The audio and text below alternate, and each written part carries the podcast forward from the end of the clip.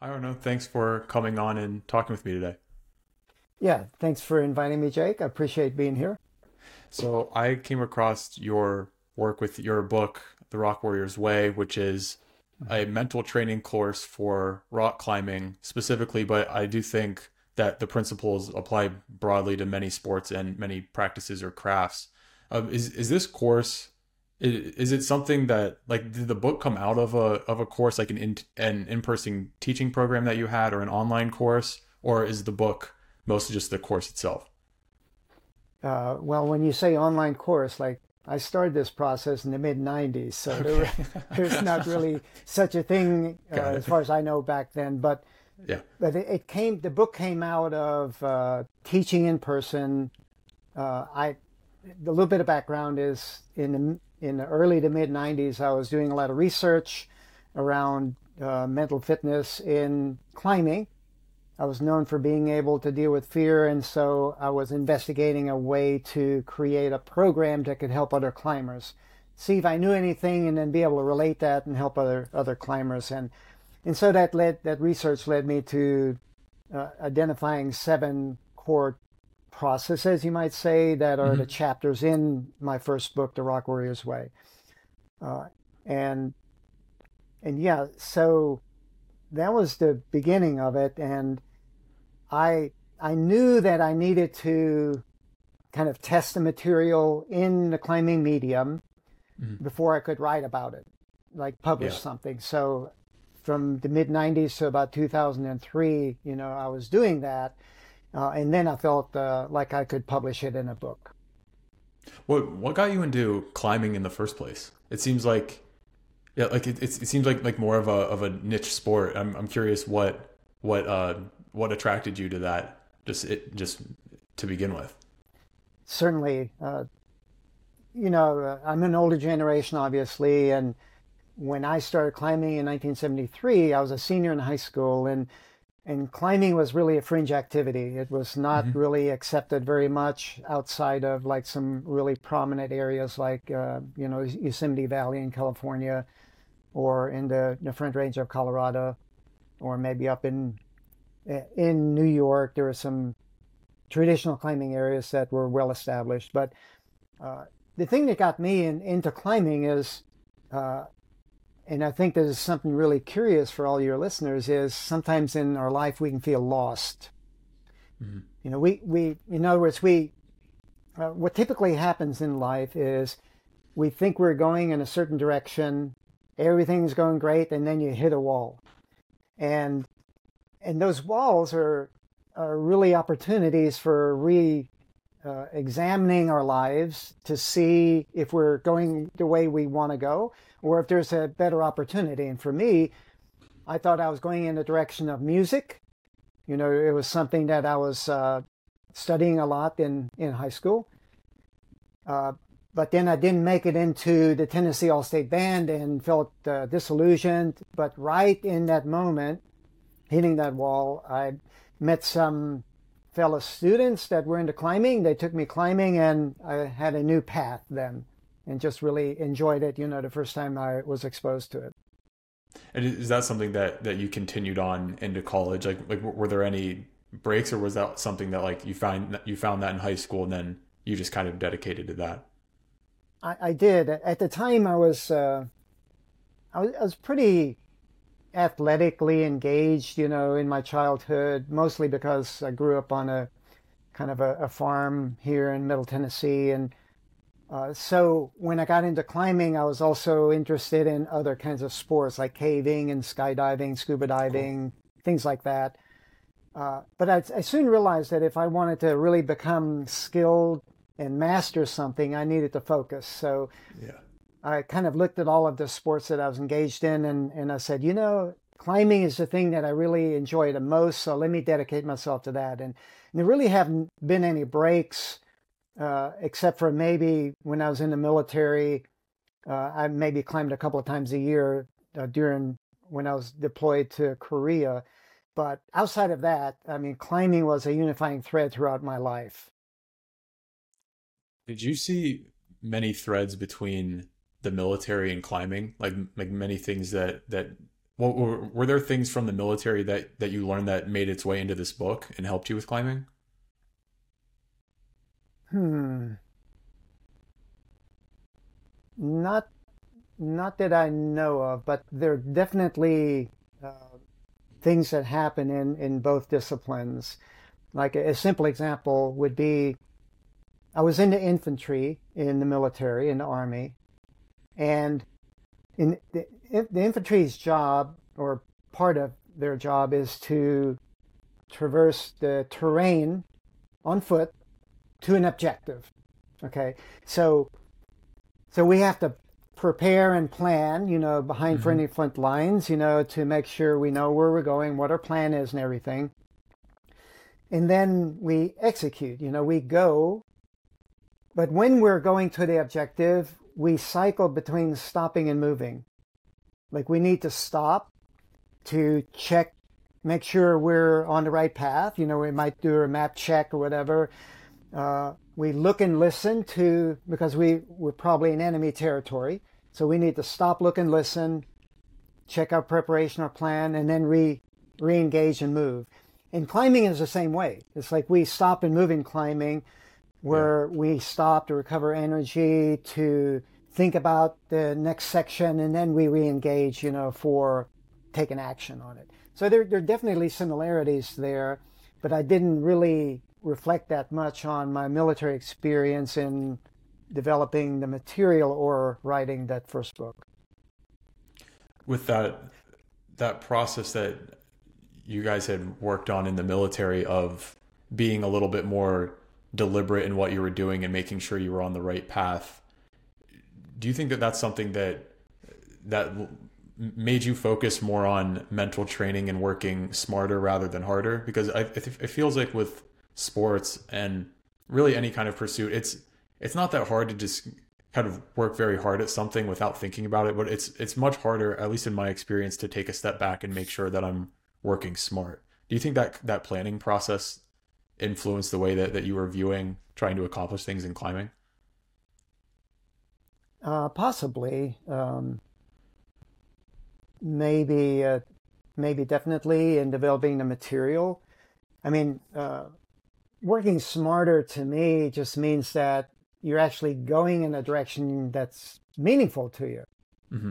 Like I, I was before I started working and developing this material and teaching it. I was involved in another a family business, you know, selling tools, and you know I could do a lot about working smarter in that arena, and really not end up where I want to be. So, uh, working smarter, I think, really it's really important to know.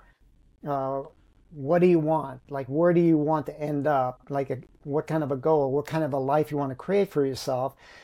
Uh, and generally, that means something that inspires us. Yeah. That creates a meaningful and a more purposeful existence so that we feel like our life actually mattered while we we're here on this earth. You know, so that's what I, I found, you know, with developing this material that I didn't have before in in working on the material what made you go down the route of more of a mental training rather than you know there's a lot of programs and stuff that are based on physical training but you, you took the more mental and philosophical route before moving into those things why was that well the, the easy answer is i'm i'm not i'm, I'm terrible at uh, physical strength or even um, being interested in it like i'm uh, my strength as a climber has never been about the hardest grade I could climb. Mm. It's been about the, the mental focus that I've been able to bring to, you know, the climbs that the climbing community kind of deemed as being more dangerous. Uh, so, in a sense, I was doing what was easiest for me uh, in going the route of developing mental training rather than physical training. It's easier because I was interested in it. I think when when we're interested in something, curious about it, then it's a lot easier to deal with the stressors and the difficulties that are going to be that we need to go through in order to develop something. And and so I was known for being able to be deal with fear. You know, I said, well, let me investigate that, and I found that that was really interesting to investigate. Is that something that that you were good at b- like before doing much research about it, or is it something that you've always been interested in in researching and, and you had been using those tools, or was it just kind of natural? Well, that that's a really interesting question because um, I had, like I said, I had this ability to deal with fear on these kind of routes that climbers thought were dangerous, mm-hmm. uh, but I didn't know why. Okay, so it wasn't that I. It was more innate. Like I just. Yeah. Uh, I'm. I tend to be more intuitive. Like just uh, jump in and see if I can swim. Don't think it through, which has its strengths. It also has its limitations. Yeah. Uh, but it was really I was just uh, I was utilizing the the amount of natural ability I had. So I didn't really know why. But when I started digging into it, you know, I found out a lot more about what I was doing that was helpful that other people weren't. And then I also found out some things that I wasn't doing that I really wasn't as mentally fit as I thought I was. Mm-hmm. So that self exploration, you know, that mental training can be, can really bring up, it can bring up a lot that you can see like, oh, I'm doing really well here, but it can also bring up a lot where it's really hard to look at because we're digging into our own psychology, our own being, our own strengths and limitations, and those limitations can be uh, pretty nasty sometimes. So, so it was something where you're looking into a strength that you had just out of curiosity as to why you had it. Mm-hmm. Yep. Um, how how did you go about the beginning process of that research? Like, where did you start with where to look? You you said in the book that you had consumed a lot of information. Yeah. What what paths did you go down in the beginning, and why?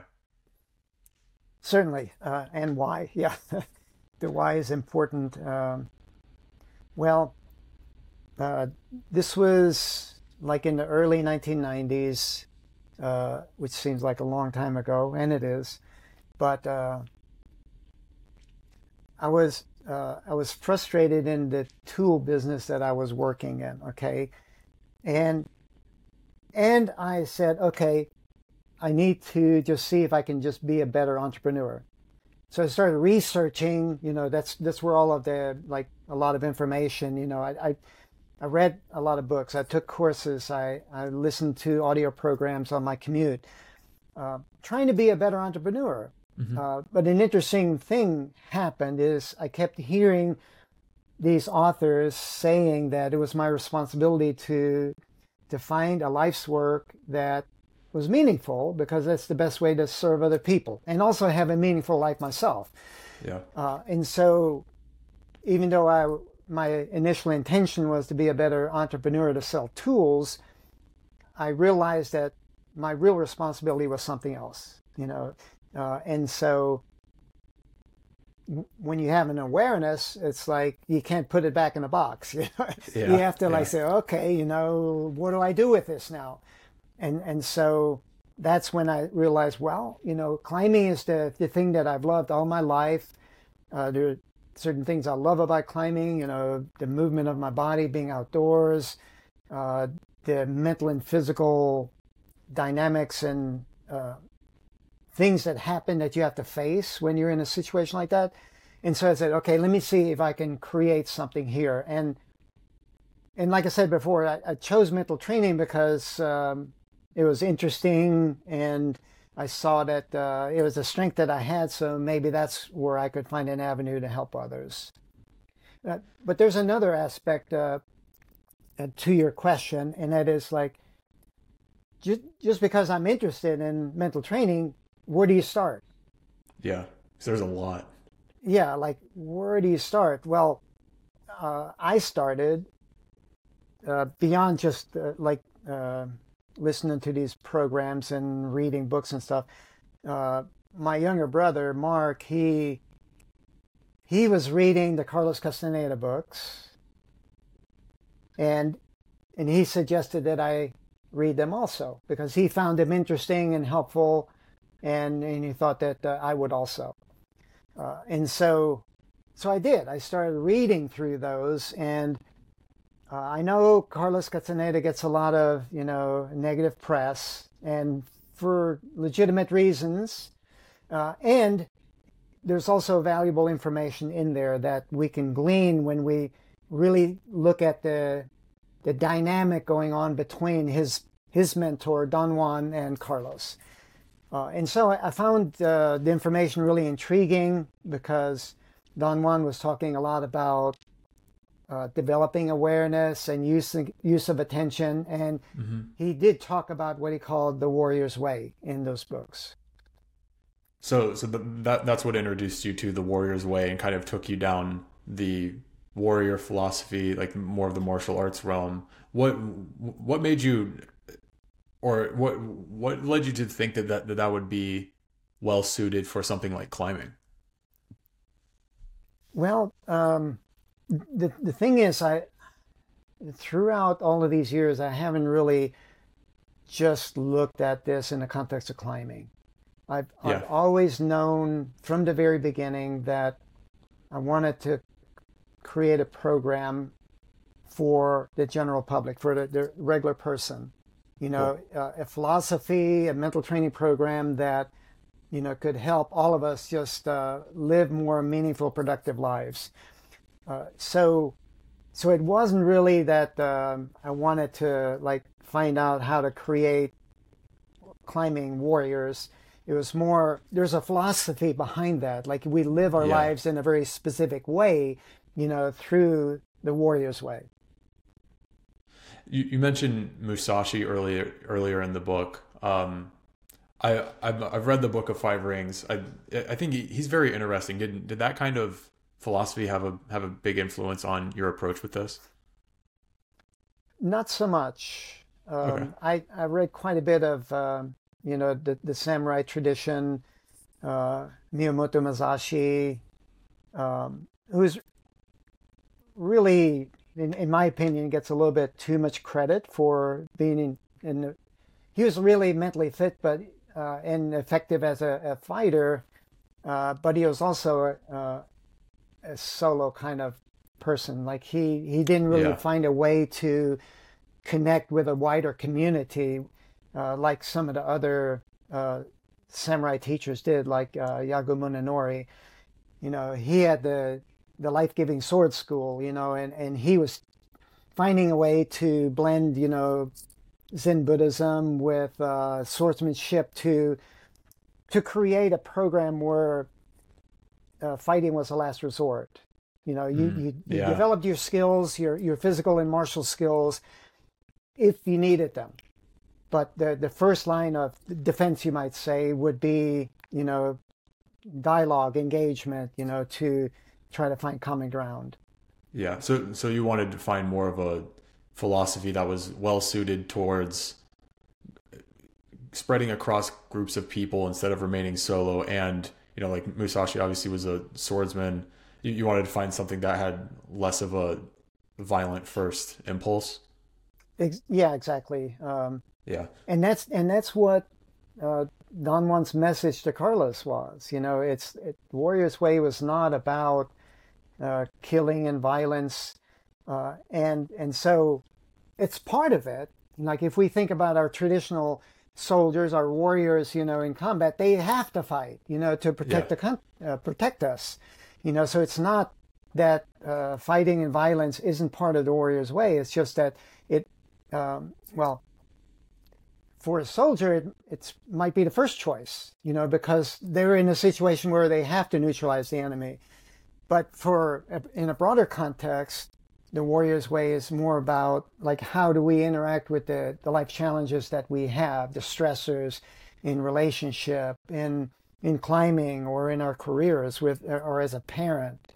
You know we can we can apply similar uh, similar skills you know similar mindsets similar ways of being you know to be more effective in in an overall life area so you had talked about before we started recording that that um, it, it, would be worth clarifying like what is meant by the warrior's way because of this issue right here where like it can mm-hmm. be easy to, to conflate it with um, leaning towards violence and things like that. So if if if you had to had to like define it simply or, or by a few principles, how how would you I guess f- define the fundamentals of um, the warrior's way?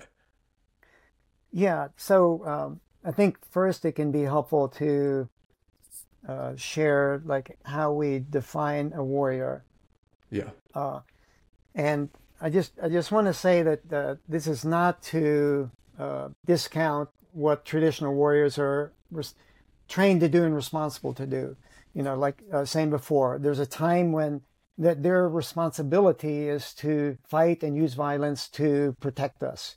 You know, that said, uh, we define a, a warrior in, in this broader context as people who have made a conscious choice to live life courageously, exploring their inner and outer worlds so that when they die, they leave the world a better place because they have lived. Okay, so there's some important aspects there to, in that definition. First of all, uh, they're people, you know, all genders, men and women, you know, it's like everybody. Like we, we all can be, have a warrior mindset. Uh, uh, make a conscious choice. Like we have to consciously make a choice to move in a certain direction so that we can really commit to it. And what are we committing to? We're committing to exploring our inner and outer world. It's like we need we need to dig into our own psychology, you know, to understand ourselves better. Mm-hmm. We need to understand like who am I? Am I this flesh and bones? Am I my brain? Uh, am I my awareness that permeates all of this? You know, so we have to dig into an understanding of who we are, and we come up against it, our ego, which is very defensive and it uses all kinds of uh, sometimes helpful but also limiting behaviors to protect itself like being reactive or yeah. blaming, making excuses, getting defensive, not wanting to look at our own stuff. So that inner journey is really an important, a critical part of what it means to be a warrior and for mental training. Mental training is like going inside, right, and finding out what's in there. Mm-hmm. But we can't just dwell in here. We can't just sit in a cave and meditate, you know, the rest of our lives. We need to engage with the world have experiences, and it's through that engagement that we actually can do that inner work because we're we're engaging in relationships that causes stress uh, and so forth. So it's it's more about being like like you said courageous and facing things that are uncomfortable in in external experiences that you have and that that that helps you learn more internally which like is the you know the the broad principle of doing things that are uncomfortable to to train that ability to like turn you into the person who yeah. can continue to do that. Yeah, and exactly. Go ahead. And that, that's that's where that applies to some kind of a pursuit like rock climbing, which can be very scary or and difficult, and just like uh, like as, as well as many other sports, or really just kind of any pursuit. That that's that's the the principle that that you're driving in first is just being courageous and willing to go into those situations that might be uncomfortable. Yes, and I mean what you're what you're pointing out is, uh, a, a, this is part of the conscious choice. Like uh, if if we pull one important element from the traditional warrior into this, and that is that uh, soldiers are trained to move toward the threat. Yeah. Okay, toward the stress. In other words, so here for us we're making a conscious choice also to get out of our comfort zones and move in the direction of stress. We do it on a rock climb all the time, right? Mm-hmm. But we have all kinds of stressors in all these other aspects of life that I, I've already mentioned, you know, relationships and so forth. Uh, but the, the, the thing is that we need to make that choice and move in that direction and then we need to want to be there. You know, a, a lot of people don't want to be in the stress. They're just, con- their motivation is to get, they say, oh, I see the value of doing something hard, and their, their mindset is constantly about being on the other side of it. So it's staying you know, in it. Instead of staying in it. And our life yeah. is about staying in it, you know, yeah. so that, well, first of all, we're going to be more effective with our attention but we're also going to enjoy the process more and we're going to learn more if we're present for what we're doing along the way. Yeah. Yeah. So, so a lot of it has to do with motivation, and and so motivation, uh, it's a pretty can be a kind of a complex uh, topic, but there's some simplicity around it. Like what I've found in in teaching our courses is that uh, climbers come into you know our courses and they want to get over the fear of falling, for example. And there we go. Get over the fear of falling. You know, how they say that reveals yeah. their motivation.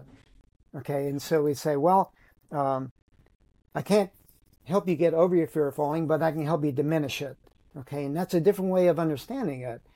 You know, so we we say we're going to teach you tools exactly what you need to do to incrementally engage falling practice so that you can diminish your fear and actually be present and enjoy it. Yeah. You know, and that requires a goal. So we do need achievement motivation. I want to diminish my fear of falling, but then learning based motivation where we want to be along the journey to, uh, present for it so we can learn and enjoy it, uh, leading in the direction that's meaningful to us. That uh, adopting that warrior's mentality and being comfortable in difficult situations is, is, is that is that shifting the the motivation from something more extrinsic like the achievement of like like you said something on the other side of the comfort and you're shifting that instead to intrinsic motivation which is just enjoying the comfort. And the the idea being that that over time that's a more sustainable form of motivation that would allow you to achieve more and get better in the pursuit rather than just like not enjoying the difficulty of it which is what will actually make you progress uh, yeah, basically, uh, there's some nuance to it where uh, someone that is extrinsically motivated, like basically, I'm motivated by something outside of myself. Like I want to uh-huh. be able to succeed on this climbing grade or this particular climb. Uh, I want to achieve this goal. Uh, it can be very motivating it can be very effective, you know, very productive. Uh, it's just that we hate the journey because we want to be at the goal all the time. And we're fighting against the stress instead of fighting with it, so to speak. So yeah. it's not a matter of choosing between intrinsic and extrinsic motivation.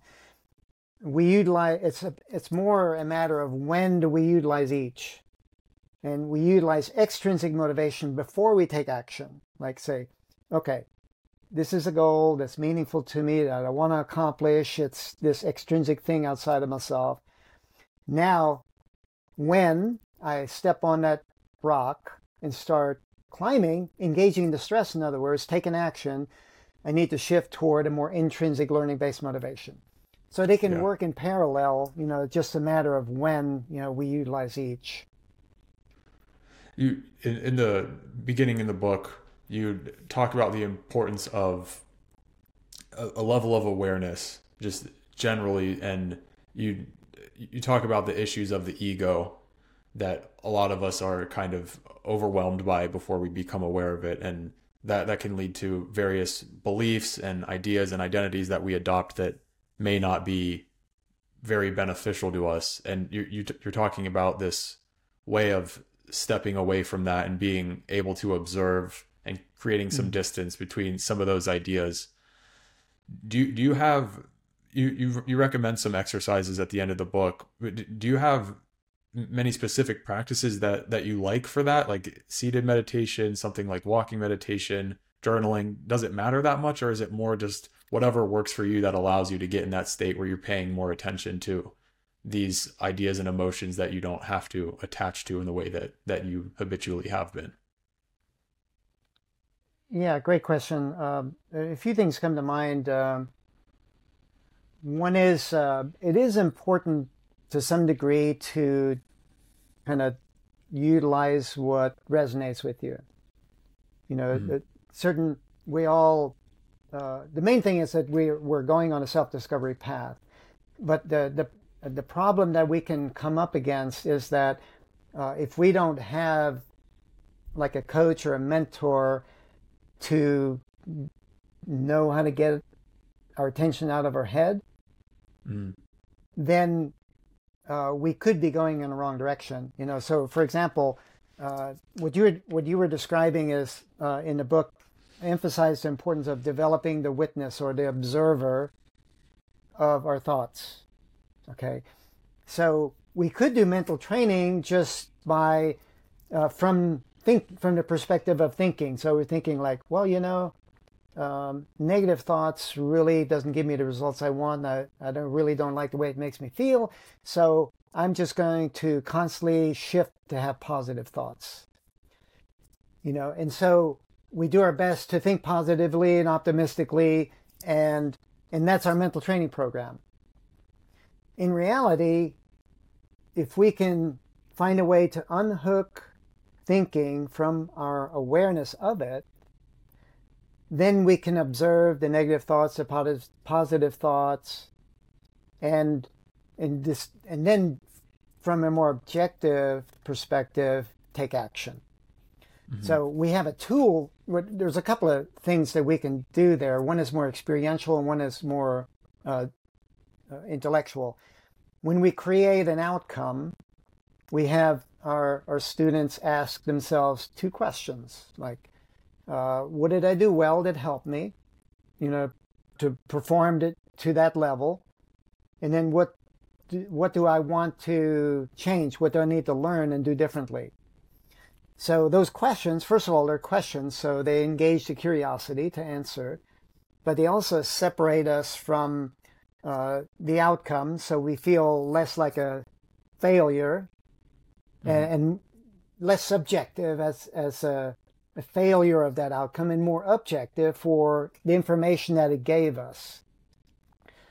Uh, so that's a, a nice uh, tool that we can use to kind of dissect an outcome better. Uh, a daily practice, though, that that I use a lot and, and we teach is is more like what you were mentioning. It, it's it's not specifically a meditation or walking meditation, but it's like that. It's where it, I have, you know, a certain morning routine around a little bit of meditation, a little Tai Chi, reading, you know, and stuff like that. But I also set an intention in the morning to uh, keep my attention, you might say, focused, double arrowed inwardly toward maintaining an expanded body. Like I focus on breathing, relaxing, and maintaining proper posture and externally toward what we call an observant mind, you know, so I can have my attention instead of engaged in thinking, I have it engaged in what I can feel like on my connection to the world around me through my skin, what I can hear and what I can see. So, uh, an important thing for your listeners to know is that uh, the body is always in the present moment. It can't be in the past or future. But the mind, when it's engaged in thinking, it, it has to be engaged in thinking about the past or thinking about the future. So it's not in the present moment. It's in the present moment, but it's think it's directing attention out of the present moment. Okay. So how do you get the your mind in the present moment? Well, you engage your attention in what you can feel, hear, and see, and what you can feel inside your body. So it's not like we uh, don't do thinking all day long, but we do it more intentionally. Uh, as a as a foundation, we have this double-layered awareness that allows us to be more, you might say, awake and not lost in thought, mm-hmm. and alert to our our internal and external surroundings. Is is that kind of awareness like you mentioned thinking largely being about the past and the future? Is that kind of a awareness less it, it's it's difficult to describe, but like less thinking in a way, and more like like less assigning meaning to things, and more just kind of paying attention to what is. I, I know I'm not explaining that well, but like, is it something where it's it's less of a deliberate thought in a way, just a state of more of a clear mind, where you're just kind of experiencing things? Yeah, it's not a thought at all. Yeah. Okay. Okay. Uh, yeah. Now, there's a caveat there. It's like, um, know, our brain's job is to think. And believe me, it's thinking all the time. But the point is, what we can control is where we choose to focus our attention.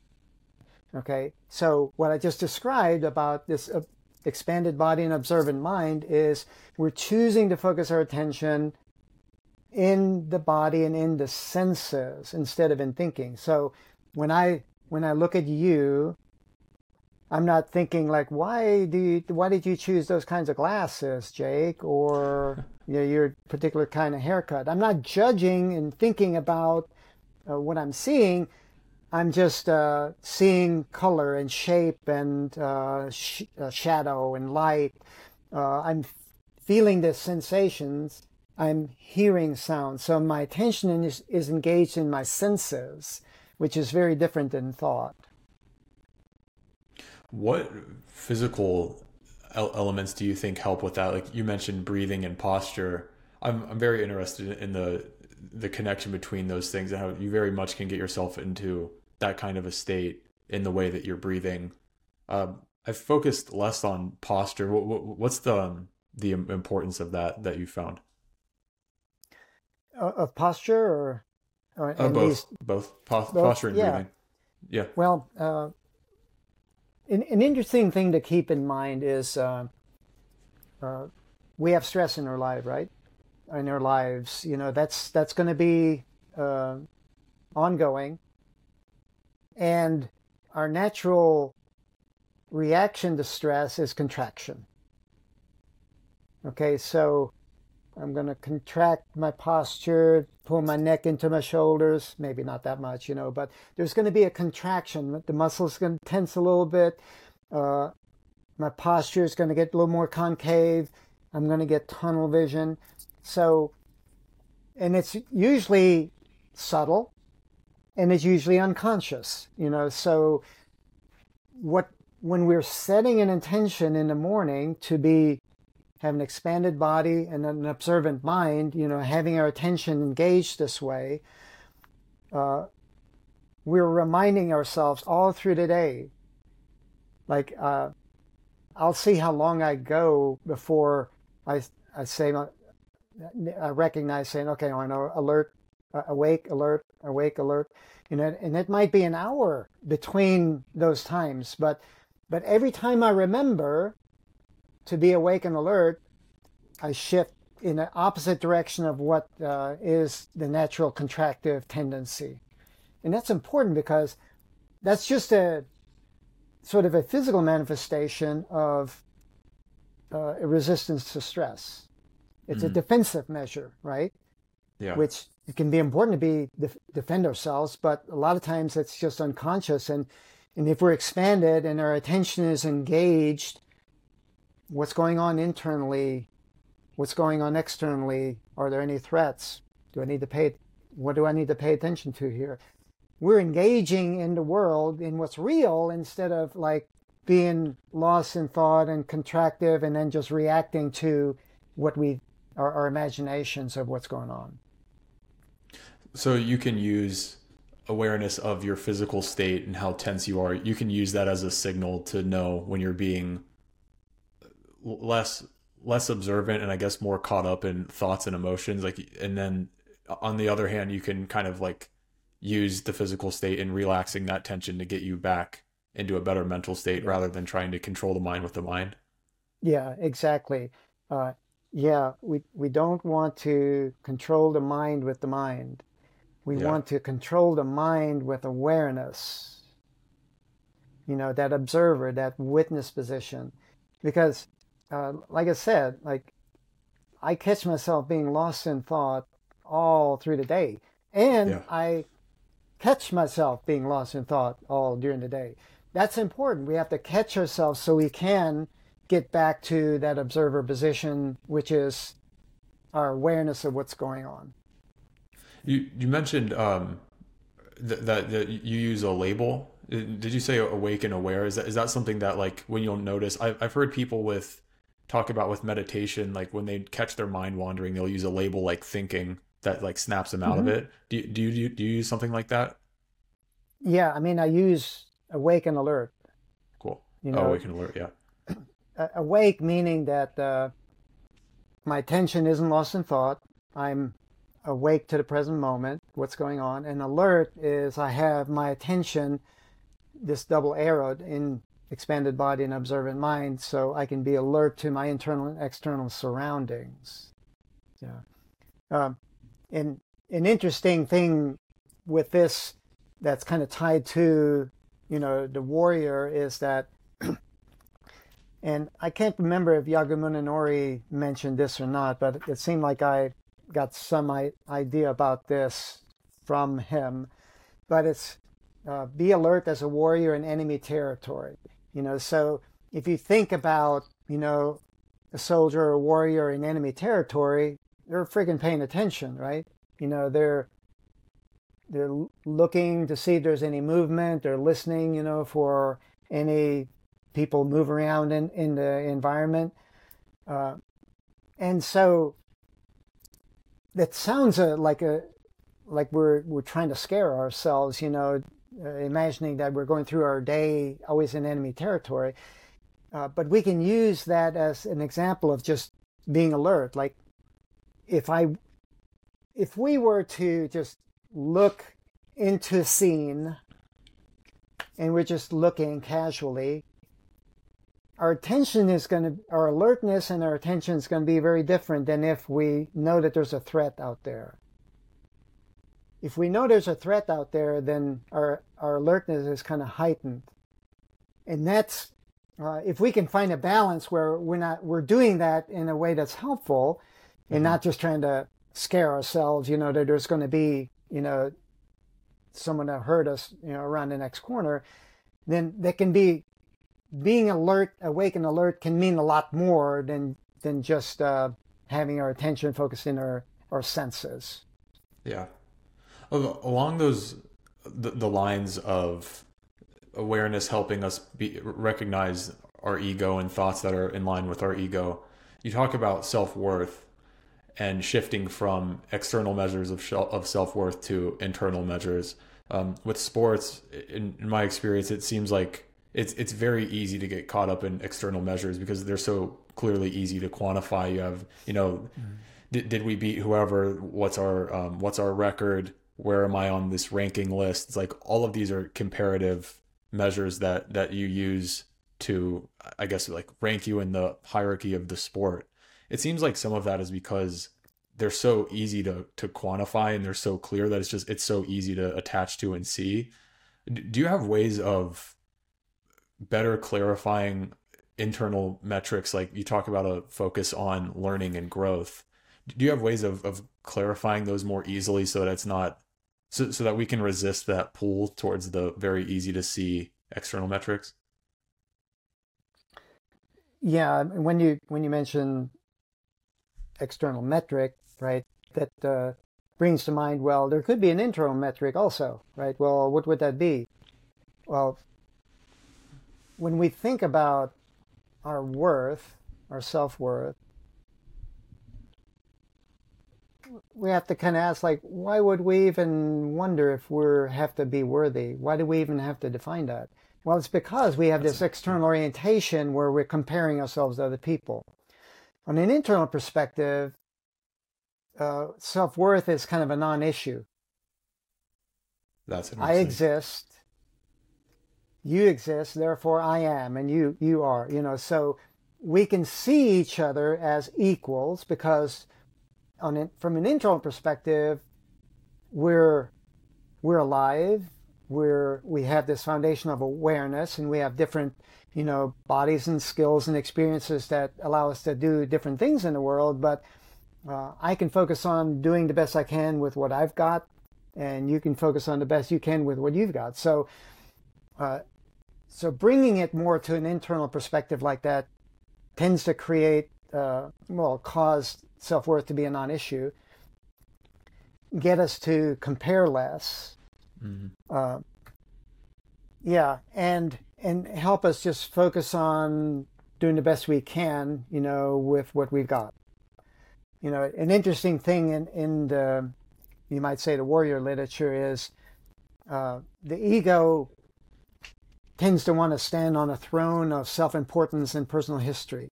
You know, so mm for me, for example, my personal history is all of these climbs that I did, you know, and I feel important because of that. You know, and so that's as as you can imagine, that's an external way of understanding who yeah. I am and my worthiness. And this is what yeah. the ego does. It's constantly looking to our, our external achievements or lack thereof to feel important or not important. When in reality, when we're oriented that way, it makes us feel like victims. It makes us feel like victims to the external situation. In climbing, if I succeed, uh, I feel important and good about myself. If I fail, the opposite, right? Mm. But if I see myself more as, eh, from an internal perspective, uh, not having to measure myself against someone else, then I can have an effort and then I can be curious about that outcome, which is like what you were mentioning, like being more learning based oriented. Uh, but I think it just it shifts us toward when we have this more internal way of understanding that self worth is not a not something I need to compare. Uh, it automatically positions me for being curious about learning from the outcomes I create. So, what what, what I was what I was hinting at originally was not even the right approach because it was still clinging to the idea of self worth when really you can just kind of drop the concept because that's that, that's more related to other people. Yeah, I mean, uh, one thing that's important, Jake, is that uh, the external world that we live in, where we have these tendency to compare, is real. Like we we're participating in it, so uh, it's not that we're we can all of a sudden just say, "Oh, I'm just going to have an internal perspective, and you know, self worth is not an issue, no problem."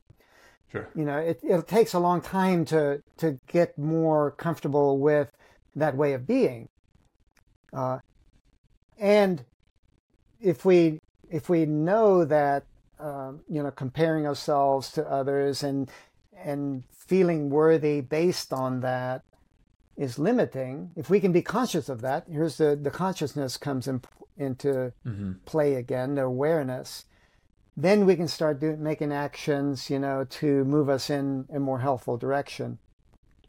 Uh, and and as we're moving there, you know, there's nothing wrong with comparing ourselves to other people as a metric for what's possible. Like we, yeah. we look at uh, athletics and the Olympics all the time to see what's possible for us and that can inspire us to do what we want to do. It's not that we never do the comparison, but we don't base our self worth on it. Mm. That's interesting. Yeah. Do you think that that that ego and and self worth based on those kind of comparisons well, does does the self worth on those based on those kind of comparisons feed into the ego, which can kind of make us make us more defensive? And you, you talk about the the principle of responsibility in the book, and how it's so easy for us to lie to ourselves. Is is getting too wrapped up with those kinds of social comparisons? D- does that put our ego on more high defense, which would make us more likely to to be less honest with ourselves and take less responsibility? uh, bingo, right? You know, it's like um, the ego defines itself by external achievements and roles and like who am i well i make this much money i'm a mental training coach you know i've got this past history of climbing relationships that's our ego defines and when those things get threatened we get defensive because mm-hmm. it's it's like a it's like an attack on us right yeah you know so uh, so yes, it's like uh, it can feel like an attack, and of course we're going to do what we can to protect ourselves. How do we protect ourselves? Well, we one of the one of the basic ways is we don't accept responsibility for whatever that event was or is. Uh, so that's where we can make excuses like, well, you know, I haven't been training that much. That's why I failed on the climb. Or blame other people for the outcomes. Why? Because it's easier. It's easier to do that than accept responsibility because it's stressful to own up to it. Uh, whereas easier to uh, have someone else like uh, take the blame for what happened in in the into effort. Yeah, the, the, the responsibility piece is in line with that fundamental awareness that you talked about in the beginning with being more aware of um, some of the thoughts and that that are you know coming out of ego there's that famous feynman quote about how the, the easiest person to fool is yourself how, do you have methods for because it's it's so easy to do it's so easy to just quickly instinctually lie and say that it's not your fault or you know try to play victim with things that that you could be taking responsibility for do you, do you have ways of um, deliberately pointing out when you're doing that and being able to shift that perspective into like like what could I have done to make that better? Yes, I think so. Um, it is really easy to kind of trick ourselves or be unaware of what's going on. It's like we think we know ourselves, and then in a lot of instances, our friends know us better than we do because they, they see behaviors that we're we're just so close to, we don't really see them as objectively as other people.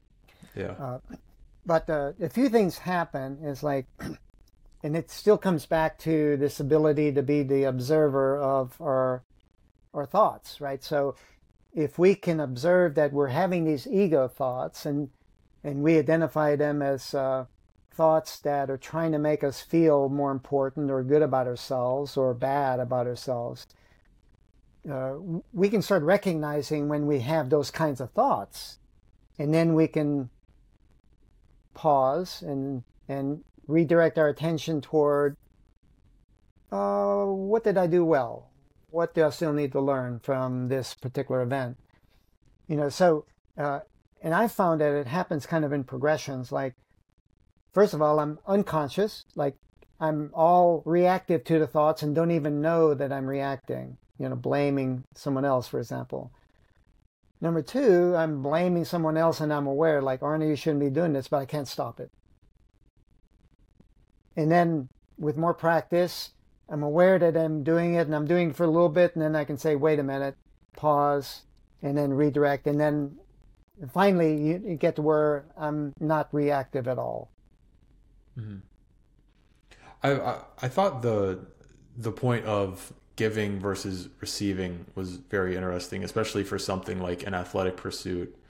It seems like the goals are, are often, you know, like me achieving something, which is it's easy to think of like me gaining something, like me getting better at the thing, me achieving whatever the goal is, and at, least for me, growing up, it seemed like it was easy for that to to be through the terms of receiving. How how do you shift that perspective and does that affect the kind of goals that you set to more of like what can I give to this pursuit and to these people around me?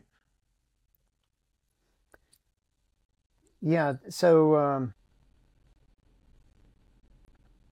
I think for very unconscious and uh, survival reasons, we have this receiving kind of mentality. Mm-hmm. Like well, if I need to survive, I'm going to need you know shelter and food and money, and, and so so it's it's very natural to be focused on receiving what you need. Like I need this obviously to survive, you know, but uh, and it's usually unconscious, right? We just it's a our natural comfort motivation for wanting to survive manifesting itself. Okay, Mm-hmm. So if we bring some consciousness to it, we say like, I want to achieve that climb or that goal, then we start realizing that, well, it's going to take some effort. You know, okay, I need to plan. I need to buy some gear. That costs money. That hurts. You know, uh, I'm going to need to train my mind and my body. You know, to be able to accomplish it. I need to learn how to climb the technique. And so we start, if we can start focusing on what we need to give to uh, accomplishing a goal, then it changes where our fo- our focus is, right?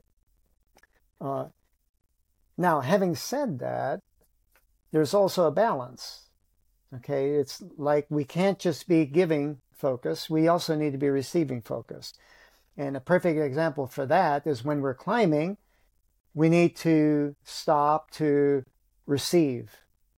you know, receive more energy by recovering, shaking out, and and and and then when we start climbing again, then we can give that energy to it. So the same thing like uh, during the day, we we're receiving energy when we're sleeping, and then we give energy when we're awake. So there is a cycle there.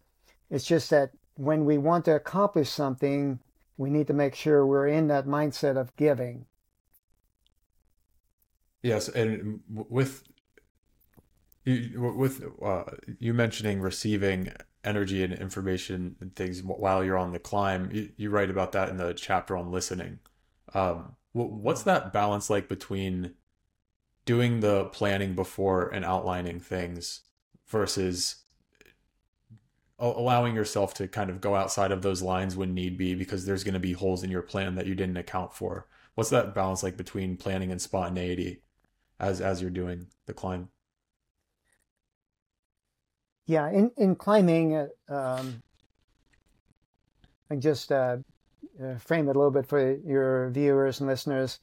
There, there are two types of climbing basically. There's uh, what we call on site, where you go to a particular climb and you've never been there before and and you're climbing it for the first time. So obviously there're going to be a lot of unknowns. And then there's something we call a red point where we're we've been on the climb let's say many times and we know a lot about it. You know we have a very specific plan about exactly where we're going to rest and and even a very sequence of moves that we make. So there's two very different plans that we have for that but uh, for living life, it's a lot of it's on site. You know, it's like mm-hmm. every day is different, and we don't know what to expect. Yeah. So, uh, I think what's important is that uh, we we need to have a goal so we know where we're going. But then we need to be flexible in how we get there. So we can have a plan. Like I, I can be at a, at a stopping point on a climb and I look up something I've never been on before. And I can see some stuff, right? I can see, well, looks like I might be able to do a sequence in this way, uh, get a little subtle rest there, and then I can keep going and I get to the next stopping point. Uh, but then when I engage, I engage knowing that it's going to be somewhat wrong, or maybe a lot wrong. So I go into it making sure that I remain adaptable. And and how many times do do we go through life, you know, thinking a day is going to be in a, a, certain way, and you know, it has all kinds of left and right turns along the way that we didn't anticipate. Mm-hmm. So we need to be able to recognize when we're in kind of unknown territory, the unexpected, and remain curious there to be adaptable. You, you mentioned in the book contingency planning, which my understanding is that that's you're specifically looking for things that might go wrong or holes in your plan that that you might not be expecting. For me, in, in various things, the few times that I've implemented that, because I haven't been nearly as diligent with that as I think would be helpful, it it's it seems like like like like that's been a very beneficial thing to do. Is is that something that that you do with climbs to make make sure that that you can um, kind of account for the fact that often like the beginning plans are going to have quite a bit of holes, quite a bit of holes in them that that you're not recognizing. Uh, yes, I, I do. Uh, and it, can manifest itself in a couple of ways, or maybe s- several ways. But one is, you know, you, you look up and you're uh, you have one way that that kind of resonates, or that you recognize first, like like based on like my own experiences, my preference for how I climb. I look up and I see certain uh, holes in certain orientations that say, oh, I'm going to climb it this way. Uh, but then I can create contingency plans like, okay, if that hole is not very positive, then I might need to do it in a different way. So, so we can have, you know, two or three different contingency plans like that. Uh, and we also need to have a contingency plan to uh, be able to climb up a few moves and then back down to a rest stance so that we can uh, that we call it probing. So we can probe up into a sequence to see what that experience is like, what, what kind of information are we actually gathering there. Uh, come back down and then uh, that might give us enough information where we feel like we can uh, commit from that known, you know, through to the next stopping point, you know, even if it's the, the plan uh, isn't exactly right and we're like making it up as we go. Uh, I think I, there's the last chapter, I believe, before um, the experiences, or not experiences, the, the exercises chapter. Um, you talk about love based versus fear based motivation and I I think that was a really important point. Do you do you want to go over I guess what what you mean by that and why that's so important for um, the long term sustainability and um, I, I, guess just our effectiveness and and whatever it is that we're trying to do. Uh, yes. Uh, first of all, it's important, I guess, for your viewers to know that I wrote The Rock Warriors Way in 2003, so that's 20 years ago, and I've, I've learned a few things since then. So uh, one thing I learned is that uh, it's not really a choice between fear-based motivation and love-based motivation. Um, we we want, uh, but basically the contrast is fear-based motivation is contractive, keeping us from engaging love based motivation is engaging. It, it, takes us into distress in a way that we can we focus on what we love about engaging that activity.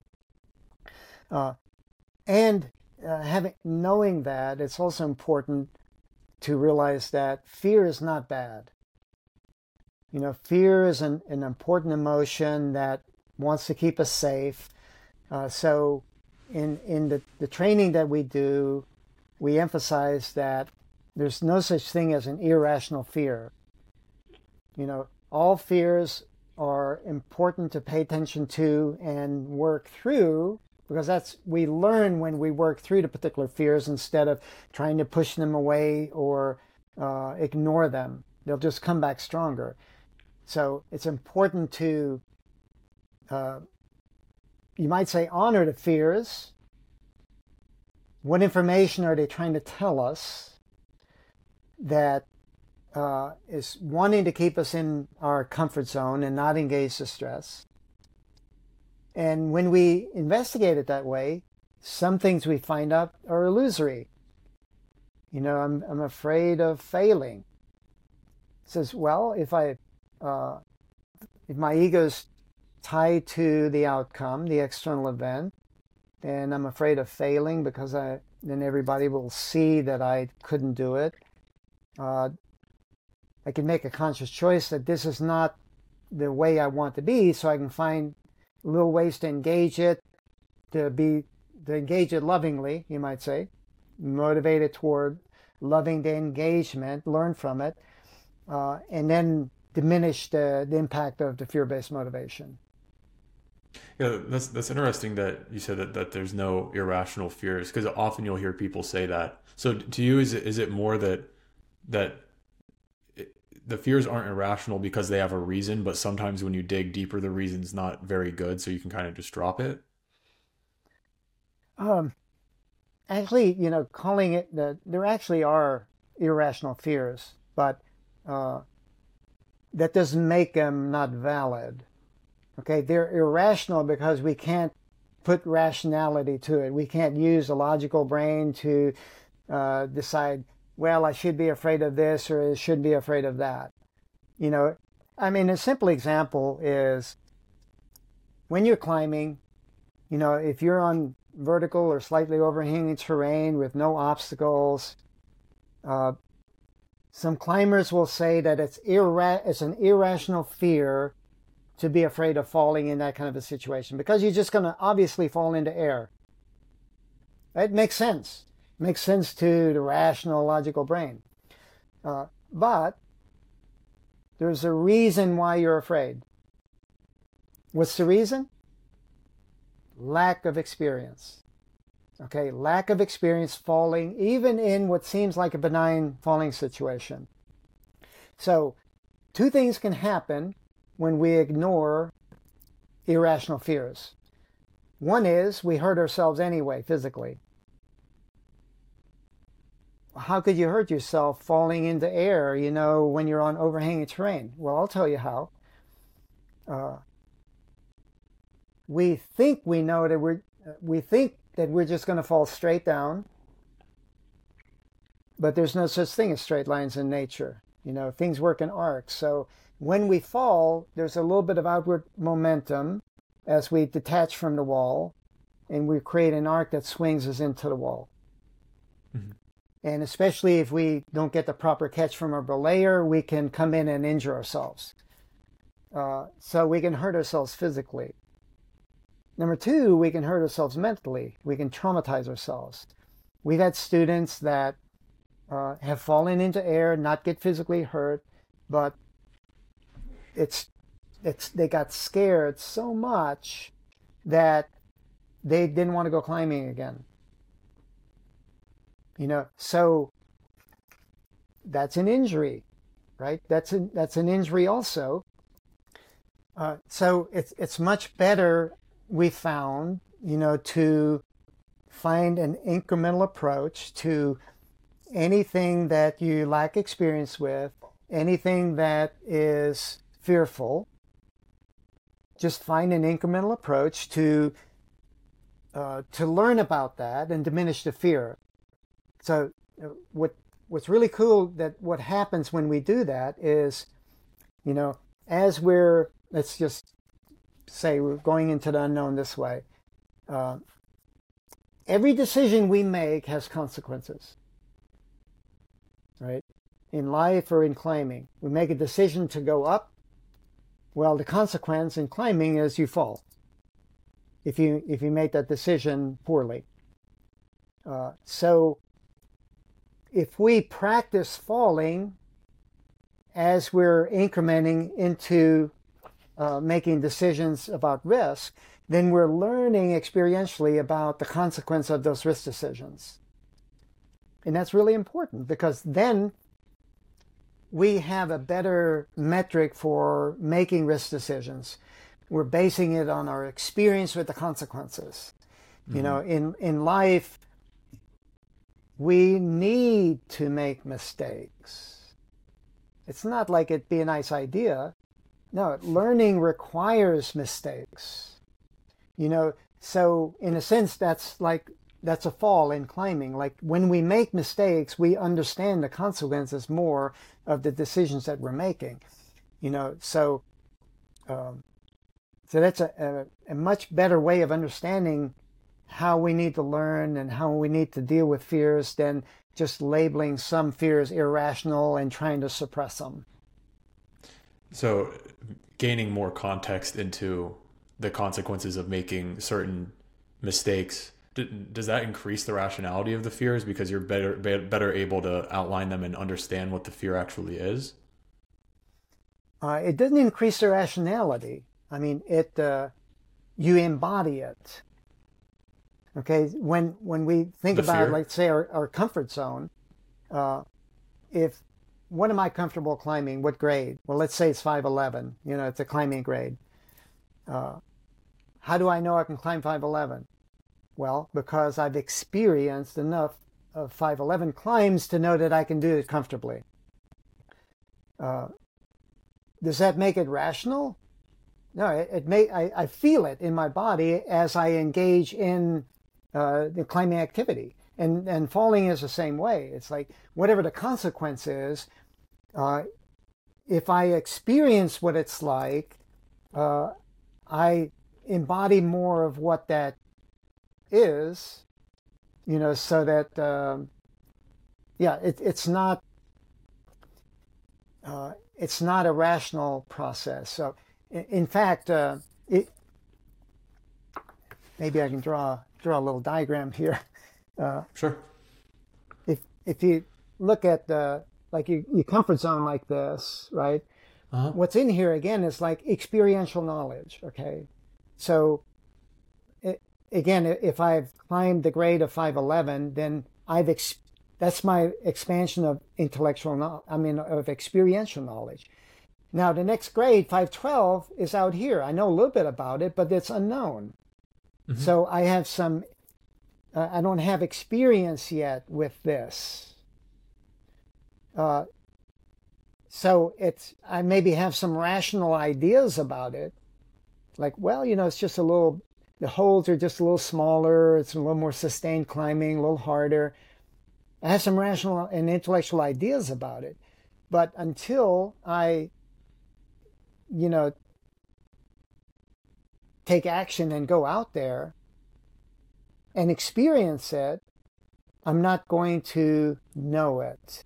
So it's it's not a matter of making the fears more rational.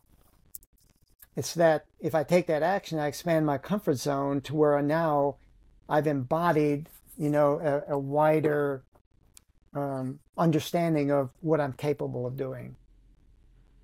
Does that make sense? Yeah. So, so, so you're saying that it's it, it makes the fears like, like you're not thinking about them as much. Like, like you're you're out of your head more. Yeah, I mean, um, first of all, we have to when when we use phrases like "out of your head," we need to be we need to know what we mean by that. And and in mental training, we always talk about attention.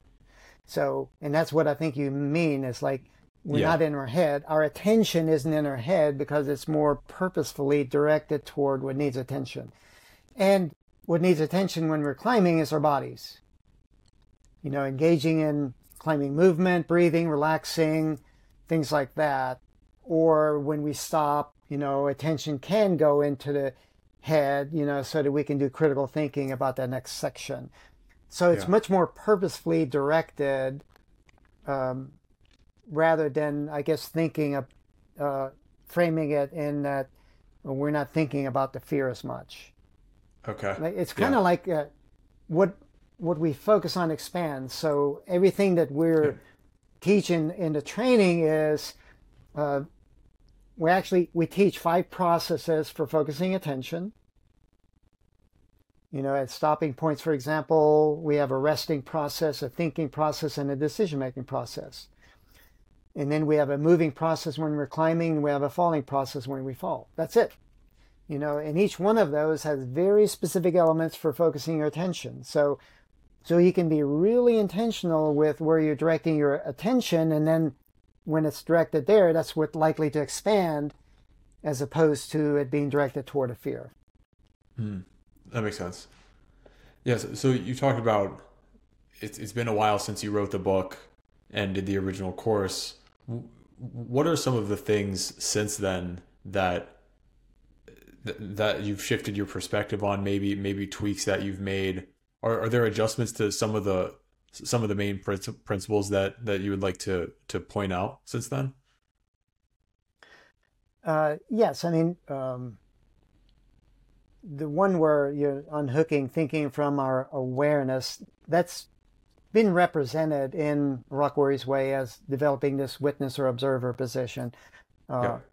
It's kind of refined that more over time, but uh, Another one that maybe wasn't as fleshed out back then is separating identity from outcome. And I think it, it was in Rock Warriors Way to some degree, like we're talking about the ego there and things.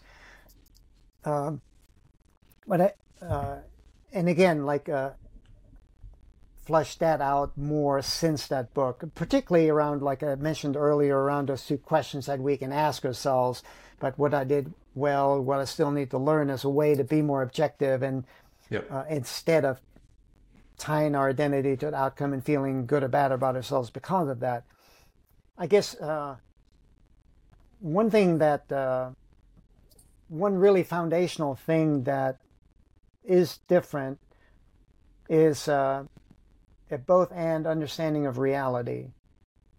Like, uh, again, th- there are elements of that in you know, the material uh, back when Rock Warriors Way was published, uh, but I got a, a, a, much better understanding of it now. Like, uh, and it's well, I guess that's uh, just a, a, sliver of that truth. So, uh, what do I mean by a both and understanding of reality? Well, uh, the simplest example is looking at the breath, the breath cycle. Okay so we, we both need the inhale and the exhale, right?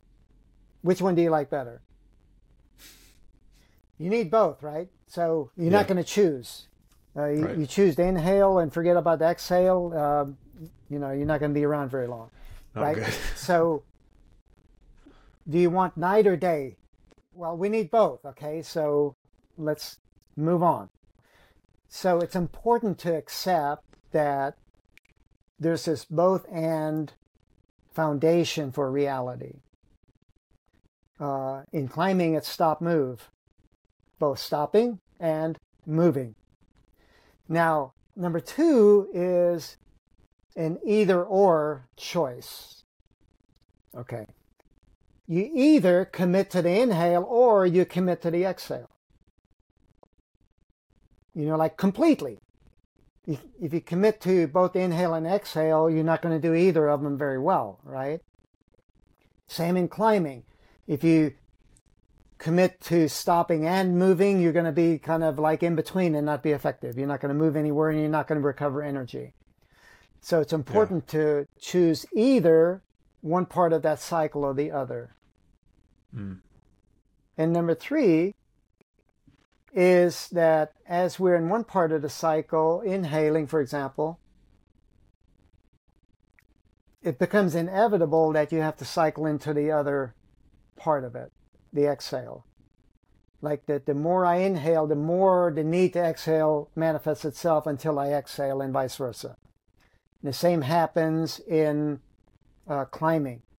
You know, the longer I stay at a uh, resting point, I can stay there to recover energy, but then I feel refreshed and then I can go. But then as I'm going, I'm using up my energy and I'm going to need to cycle back into stopping and resting. And of course, the same thing between being you know, active during the day and sleeping at night. It's not like we, we just like, okay, go to sleep, I'm sleeping, I wake up. No, you're you're recovering more and more. You know, a, a four hours night's sleep is not quite as much as a six hour, but a six hour is better, you know, and, and it's eight hours better than the six. So it's it's cumulative, right? And it's a Mhm. self-perpetuating cycle. Well, how does that help us? It, we can see how that would help us in climbing.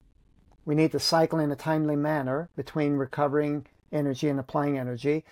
But it's the same thing in life, right? We we can be out of balance with this foundational way of understanding reality because we're striving for that career or something, you know, and we're and we're out of balance between our work life and our personal life, uh, between you know spending time with family or activities like climbing, uh, and uh, you know we get out of balance that way. So this is something uh, that I've really been focusing a lot in my life is like, have I am I living this truth, you know, well? and I've gotten better. And it, and there's going to be obviously times when we're out of balance some, you know, where I might have to work more, you know, for a short few days, but then I can uh, spend more time, you know, for the next few days, you know, on personal things. Do you find that helps you with with making decisions in the in the moment of like I I know like the harder I push now, like the more I'm gonna need to like pull back later. So like like that kind of keeps you from from burnout, from thinking like I can just push constantly, like without thinking about the fact that like I know I'm gonna need to recover from this. So it's like it's like it like in the moment you you make less impulsive decisions, I guess, and understand that like like whichever end of the pole I'm going for right now, like I, I'm gonna have to have a proportionate uh, acceptance of the other side at some point. Uh, yes, I mean, uh, the thing to to realize is, I think, is it's not optional. Yeah. Like the world works this way. You know, our our bodies work this way. You know, optimal climbing works that way. You know, and and we can we can try to circumvent it. You know, if I just really work hard, you know, then I'll be able to get all of this stuff and then everything will be okay. Well, we might burn out, like you said, because uh, we we tend to lose interest with something if we're don't get enough rest or don't have enough balance. Uh, and and so the, the thing is we can we can make a conscious choice that okay for right now I'm I need to focus on work for the next three days. It's going to be out of balance with my personal life, and at the end of these three days, I'm going to make another conscious choice in the opposite direction. So yeah. a lot of it, I think, is more consciousness around what we're choosing to do and knowing that we're making that choice. Yeah. Yeah. So we talked before we started recording about how you've had the idea of extending um, these principles and this training to more of a broad audience. How how much has that altered the way that that you think about the program? Did the principles stay the same? Like like you mentioned this this kind of yin and yang um, development that that you've added over time over the over the 20 years since you wrote this um what what's it been like transitioning these ideas to something that that you think applies more broadly rather than being um, specific to climbing uh well um, one thing comes to mind is uh, the material has always been relevant beyond climbing. Yeah. Uh, I've I've gotten, you know, numerous people uh, reaching out to me after reading Rock Warriors Way and said oh, it helps me in my climbing, but really I'm applying it more to life. So uh, the I want the I wanted the material and and I want the future of the material to be something that's that's more broad you know, that's not just pigeonholed toward you know, athletic performance uh, to achieve some win. That's important. Uh, and I think in a broader context, uh, I want the material to be able to be applied to create a more peaceful, effective, engaging, meaningful life. You know, so it's always had those kernels, uh, and you know, like we've been talking uh, over the last 20 years, I've learned more things that I want to include in the, the book that I'm currently working on for the general public. You know, and, and part of it is uh, I'm actually in, in process right now of uh, developing my internal team to take on the climbing business more, like the climbing instruction, so that I can focus more on uh, training in the non-climbing arena and mm-hmm. understanding the material in a non-climbing arena. Like in nature for example or in in regular life activities. Oh, so there's the book and you're working on the new one. Which when's that supposed to come out well i don't know i mean um, I finished the first draft of it two and a half years ago and been distracted, cool. you know, for um, working on the internal team since then. But uh, it might be a couple of years, um, cool. might be sooner, but I'm not sure. Generally, it takes about a couple of years, you know, to to publish a yeah. book. Cool. Yeah. So so there's the original book, which um, you know, even with with whatever tweaks are made, I, I, do think is very helpful and, and applies broadly, which is why um, I was interested in having this conversation with you. Um, in, in, the meantime, for that that new one coming out along with the book, do you have any other um, resources or books that that you would recommend people checking out if they if they want to learn more about this kind of philosophy? Hmm. Yeah, one I mean one thing that I I've done over the years like, is like really read and researched widely, you know, mm-hmm. because I, I wanted to, you know, find, I wanted to find some foundational themes or truths, you might say, of uh, that you can apply not just in climbing, but more broadly, just to, to live a more, you know, effective life. And the warrior philosophy, you know, really pointed me in that direction.